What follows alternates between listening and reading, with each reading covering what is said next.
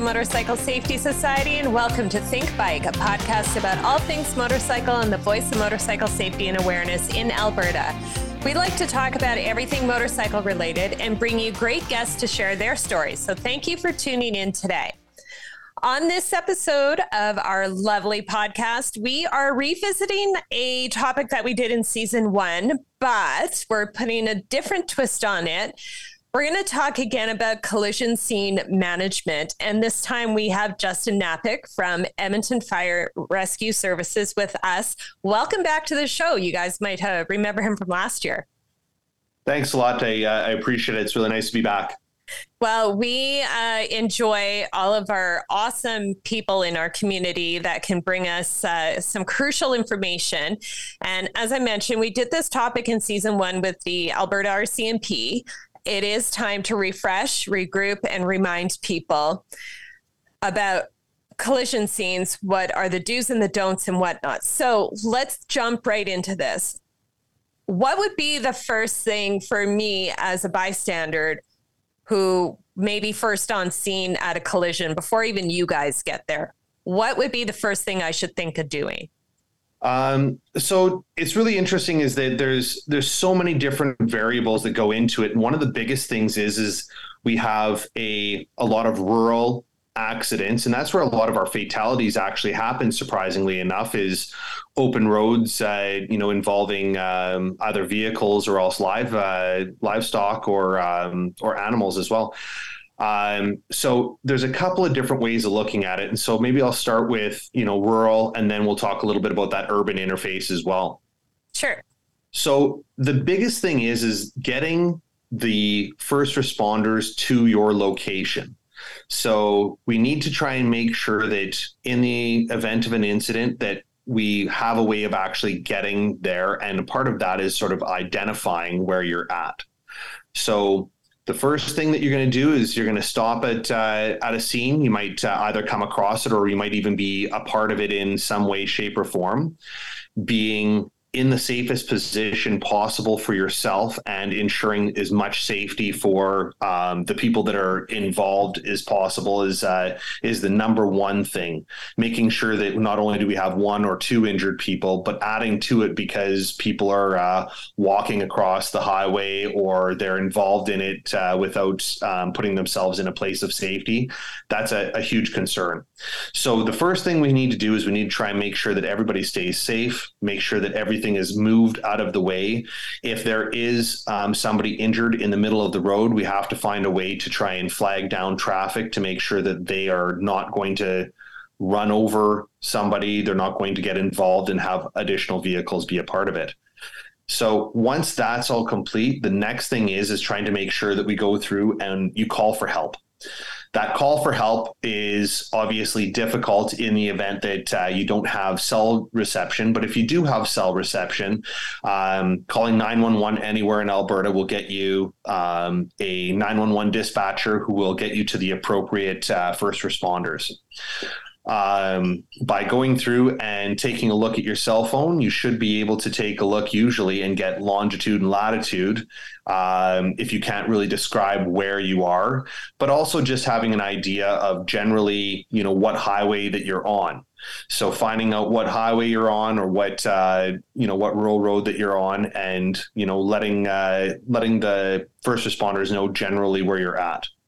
Would Google Maps pulling that up while you're on phone with 911 possibly help with that? Absolutely. And so if you drop a pin, what can happen is is the moment you drop a pin it'll give you your longitude and latitude that gives your first responders exactly an idea of where they need to go to so what'll happen is is that you have an exact idea and they will be able to drive right to you. Now it takes a little bit of time for um, for those first responders to get to you, especially if you're in a, a fairly remote area. And so in that time, what you need to do is you need to kind of take a look at the injuries that are there, and you need to take a look and find out if there's multiple people who is the the most serious. I think one of the biggest things that people forget is that a broken arm or a broken leg or somebody that has a cut on their head, those aren't fatal issues. Those are not things that we need to worry about. When you see somebody's arm that's not pointing in the right direction, that tends to be what people kind of focus on the most. However, we need to try and take a look and make sure that we're looking for people that are having problems with major bleeds or if they're having problems with any sort of crush injuries for their airways or they're having problems breathing. So the biggest thing is pay attention to that, pay attention to head injuries. Those are the the things that you need to do while you're on scene, while you're waiting for the first responders to show up. So, with that, I know that um, myself, I'm not fully first aid trained. I have like some common sense ideas if you don't move people, you stabilize, put pressure on wounds. But being not certified, am I putting myself at risk if I'm trying to help these people while first responders are coming? Absolutely not. So you're not at risk from a. I'm guessing you're asking specifically about a legal aspect yeah. about whether you're um, whether you're putting yourself at risk legally by helping anybody, and that's not the case. So we have a good Samaritan um, legislation in place, and most uh, everywhere in North America has exactly that. So if you are trying to assist, you are covered by that, and you are um, placed in a position where you are just there to help in any way that you can. Okay. So when we start to take a look at um, you know what you can do on scene the the biggest thing to try and remember is that once you've called for help don't leave the scene don't leave anybody unattended and don't go looking for additional help if you're the one that has the cell phone that um, connection to um, the 911 dispatcher is a, a major in uh, major help, and that's exactly how they're going to be able to find you.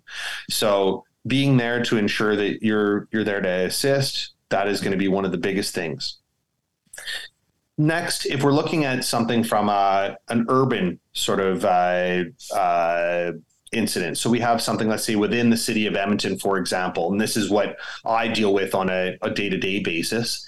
Um, what you can do is you can call your 911, you're going to get a dispatcher, they're going to ask you whether you need police, fire, ambulance. Chances are you're requesting an ambulance, but a fire truck is going to be the first on scene. The reason that is is because the fire truck is going to be there to not only set up your um, your traffic control and make sure that you've got scene safety in place before the ambulance arrives. But an ambulance is usually let's say seven minutes out in approximately, whereas every fire station is supposed to be within four minutes of you. So within four minutes of that phone call, you should be starting to see some some first responders show up. When they do show up, the biggest thing is you want to make sure that you explain to them how many people are involved and the locations of how many uh, of where everybody is at so that there is no possibility that anybody gets mixed up, lost, or gets unattended for any length of time. We don't really need to know how it happened. We're not there to try and uh, assign blame. Nobody, nobody cares how that how that happened. All we worry about is making sure that everybody's safety is uh, taken care of, and making sure that everybody is uh, being uh, medically um, taken care of as well. Does that That's, make sense? That makes absolute sense. So then so both in rural and urban then when first responders show up should it be the person who has been on the phone with 911 the whole time or if there's a couple people and you've been trying to manage the scene together it could be anyone transferring that information over? Absolutely. It doesn't really matter who it is that's transferring the, the information information. And a lot of times the person that's specifically on the phone is not the one dealing with the the emergency situation. So um, personally, I've been, you know, uh, I've come across, you know, multiple incidents, you know, throughout my years. Um, and as a as a trained professional, what I do is I will put somebody else on the phone and I relay information to that person as I'm dealing with patients. Um, there's not a lot that you can do because you don't have gear. You're not necessarily in, you know, a position where you can help but any sort of information that you can give and everything that you can do in order to try and make sure that that um, person has uh, a position of comfort and that they're put into a position where their um, their airway and their breathing um, are taken care of any major bleeds are taken care of those are everything that you can do to really help And then I would assume that again, once you guys have arrived on scene, you you transfer that information and step back. But would you not still have to stay for statements with police if you were a witness to everything? Absolutely. So, in the event that you've, uh, you know, you've witnessed what has happened, it's um, it's not mandatory, but it is definitely one of those things where if you can give a statement to police, that really helps them with being able to uh, make sure that everybody is taken care of to the best of their ability. So I know in the city of Edmonton, when we have, uh, you know, when we have people on scene, I always tend to find out who it is that is actually a witness and how many people are there that are just kind of watching. The people that are there watching, I make sure that they find a place farther away, and the people that are witnesses, I keep them close by so that when EPS shows up, we can um, have them have the appropriate conversations with uh, with our police officers. And I've been on kind of both sides of that, where I've come up on a big collision on the Anthony Henday because mm-hmm. that happens, and didn't see anything that happened, but it stopped to assist, and because there was vehicles everywhere and not a lot of people were stopping, and I felt that was very strange. And you know, I can be late for work; it's okay. Yeah. Um, and when the first responders pulled up, it was fire that came to me and said, Did you see what happened? I said, No, but I've been dealing with this lady. She has a small child in the back seat. He doesn't seem to be harmed in any way. And he goes, Great, you're free to go. I said, Thank you very much. And I went on my way. There's no reason for me to stick around. That's you know, correct. and I think that people need to understand they need to get out of the way Yep. That's one of the things that I think a lot of people they they tend to want to help, but then after they've relayed their information, they don't necessarily know what what is expected of them. And the biggest thing is is that once you have relayed that information, you've uh, you know assigned or been able to let um, let the first responders assign medical attention. After that, the best place for you is not on that scene as a as a target for another vehicle to hit. So every time we drive up on scene and we put a big red truck in front of uh, um, a vehicle accident, the reason that we stage it the way that we do is because people tend to want to look at car accidents and unfortunately we see more car accidents because of it. And by putting that you know that uh, huge red truck in front of uh, the accident scene it makes sure to protect everybody on that scene including the patient yeah, we get a lot of looky loos everywhere we go, which is, is I is mean, people are people are nosy, and I get it. You want to see what happened and and whatnot, but I I don't know. I've I've changed my mind on that. Um, from starting AMSS and getting more involved with like with first responders and understanding things and relaying information that I slow down past the scene, but then I resume my speed and pay attention to what I'm doing because I don't want to add to that. Absolutely. Yeah. The the worst place for most people is being at that incident. But the best thing that you can do is trying to make sure that you can flag down the appropriate uh, help and making sure that the scene is safe as possible. So making sure that if you're in a if you're in a car, you want to try and make sure that that person on the motorcycle that's lying, you know, let's say on a curb somewhere, is protected by placing your car in front. So at least the car is there to protect those people. So you can do your part in order to try and help that scene be a, as safe as possible. So then going back to this first aid thing, of course, if there's somebody who is full first aid trained that is on site that isn't a first responder, maybe let them take the lead in assessment to coordinate information back for 911. That would probably Absolutely. be the better way. Yeah, so the person that's on the phone doesn't necessarily need to have any training, but being able to relay that information to dispatch really helps with um, making sure that the dispatch can relay it not only to EMS but also to fire and police as well. And so most people don't understand that um, EMS will take the call, but then the information has to go through EMS's dispatch and then get given to fire's dispatch and then get given to fire or uh, to EPS's dispatch. So making sure that you're clear and concise. That's a huge um, asset because it's a little bit of a game of telephone uh, tag by the time we get through to everything. And then again knowing all the information knowing knowing kind of commonsensically what to do and what not to do. We'll get into the other good do's and don'ts tips when it comes to that. But before we go i'm going to do a shameless plug. As a mm-hmm. road racer you know we sell medical data carriers that go Absolutely. on the side of your your road racing helmets. We also sell them to the general public. You know what's on there. How helpful is that if you come across me and you don't know me? Well, you don't know my medical history. Let's face it, Justin, we're friends, but we're not we haven't known each other a long time. Absolutely. How helpful is a medical data carrier on a motorcyclist helmet in the event of a collision? I can't speak for myself. That's a, a huge asset because just even having your Alberta healthcare on there allows us to take a, your medical history.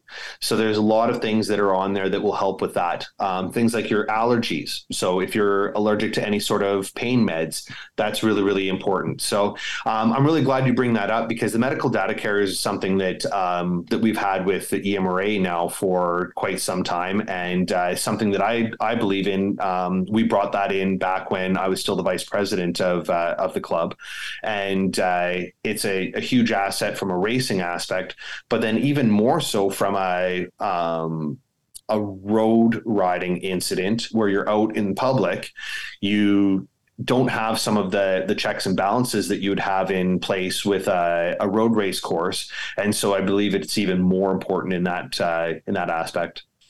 I think uh, when we first brought them in, and it was after you guys started with them at the MRA, like you said, um, and then we became the official distributor in the province of Alberta, which is great because we service both you guys and and the general public.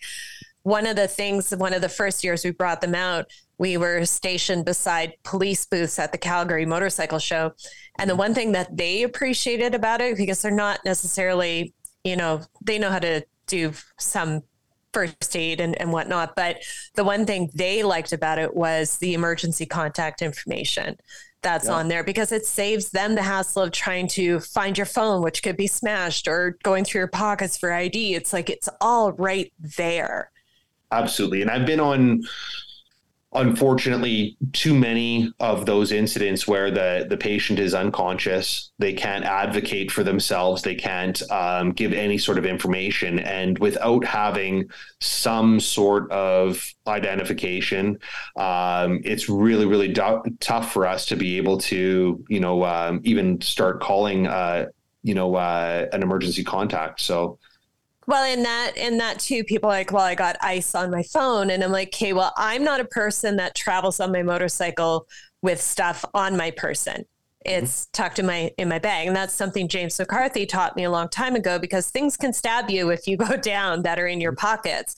And so I've learned to not have things in my pockets. So what if my bike is 500 yards down the road one way and I'm the other way? Now you got to run all the way over there to find my phone that could be broken or you know, all those things. Whereas something right on your helmet is like, it's right. And if you have a proper fitting helmet and you're wearing it properly, your helmet should still be on your head. Absolutely. Yeah. So, and I mean, I'll be honest, like finding a phone, depending on where it's at, getting into a phone because most of them have, um, you know, they have, uh, a lock on them. It's it's really difficult to to try and get information from somebody's phone. Um, ID is going to be the second best without a medical data carrier, and even that, I mean, most people carry around a driver's license. We can get a name, but if you don't have somebody that's in the system through uh, AHS, I mean, we don't have any of that medical history. So it's definitely a huge asset to to have um, an Alberta healthcare uh, number, for example. You know. Uh, and a next of kin on your uh, on your medical data carrier. So anybody listening that is looking for them, our website, we sell them. They're only five bucks a piece and it could be life changing. Let's get into the absolute don'ts at a collision scene. What are the absolute do nots? Well, the biggest thing is is don't panic. Take a breath, understand that whatever is happening in that moment, there's nothing that you can do to fix it without getting a phone call out and getting some help. If for whatever reason you know that you can't get a call out right away, you need to try and um, let somebody know that is on scene that you're going to be leaving to get a cell signal, but make that call. Without that call, nothing else in the emergency system will work. So don't um, stand there and hope for a vehicle to show up. Get a phone call out. That is the the first thing that I can suggest. Um, the other thing is is that you have to also understand is that uh, removing a helmet is only necessary if somebody is having a problem breathing. So it's not that uh, it's not that the old wives' tale that you know if we take off a helmet that somebody's going to be paralyzed. That's that's not necessarily the case. However, you can do more damage, and you can also um, make it so that it's really difficult to try and um, stabilize somebody. So as far as gear goes, if the gear is helping keep broken arms and legs together, leave it. It's fine. We'll strip it when we get uh, get there. If somebody has, you know, injuries where they're not able to walk, don't worry about it. It's fine. Let them stay exactly where they're at. Don't move them. We'll take care of it when we get a stretcher there. If somebody is bleeding, it's fine. Slow down the bleeding, but in all honesty, unless it is a major bleed, it's going to be fine. Just take a breath. That's one of the things that we find that most people, when we show up, they're they're really really worked up, and they're usually worked up about things that are not the the big issue. There might be really big issues that are that are there on scene, but the ones that most people see, you know, somebody has uh, a cut or they have a you know a, an angulated forearm or something well that's those aren't the ones that we have to worry about. So the biggest thing is take a breath. I would add one thing to there. After after calls to 911 after first responders have arrived after things are out of your realm of control so to speak if you're on an event, like as an event organizer for a Triumph Rally in BC, and and I've gotten a phone call when I'm back at the hotel. So so had a collision. It's all taken care of. They're at the hospital in the cusp or whatever. Mm-hmm. They call and let me know. And I appreciate that as an event organizer, just because then I'm not sitting there worried about what's going on. If all of a sudden four out of five of this one group that I know is five have just come back. You know, I have ahead of time, or I can get out to the hospital, or, you know, whatever. So I would say if you're on an event after all the important stuff is dealt with, maybe try and contact the event organizer as well. Yeah, you know. that I'm sure that any sort of um, information as far as getting that out to um, anybody that's involved with that person, because if they're not necessarily a next of kin or an emergency contact, they might be traveling with that with that person. Getting that information out to them would probably be really helpful for sure. Yeah, because I have everybody's info and and you know emergency contacts and stuff like that. So then i can relay messages. I'm one of those people that stays very calm in situations until it's dealt with and then i'm a basket case after. So i'm That's a dream fair. i'm a dream for you guys. I'm a wreck after the fact but yeah. you know. Um, any other last tips on this before we take off because I no, like the stay I calm. Think, I think we've kind of uh, we've covered all the major things that need to happen. I like to try and keep it as simple as possible because I'll be honest, most people, as soon as something happens, they only have three or four things that they're going to be able to grasp on. The big things to to touch base on: make that phone call, stay calm, get the information out for where you're located and make sure that you're taking care of any of the major injuries that involve any sort of major bleeds or any sort of breathing uh, issues. And secure that scene. Make sure we're not adding to it. Absolutely. Justin, thank you so much for this uh, recap again on collision scene management. Um, we need that information out there and it needs to come from the credible sources. And thank you so much for your time on that. Absolutely. Thank you very much for having me again.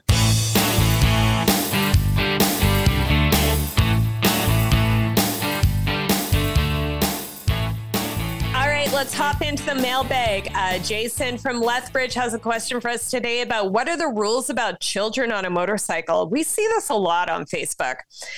Here's the deal, guys. Vehicle equipment regulations state, Section 109, a person shall not drive or operate a motorcycle that is carrying a passenger unless the motorcycle has the following for the passenger an adequate pillion seat, adequate hand grips, adequate footrest. This is not multiple choice. You need all three.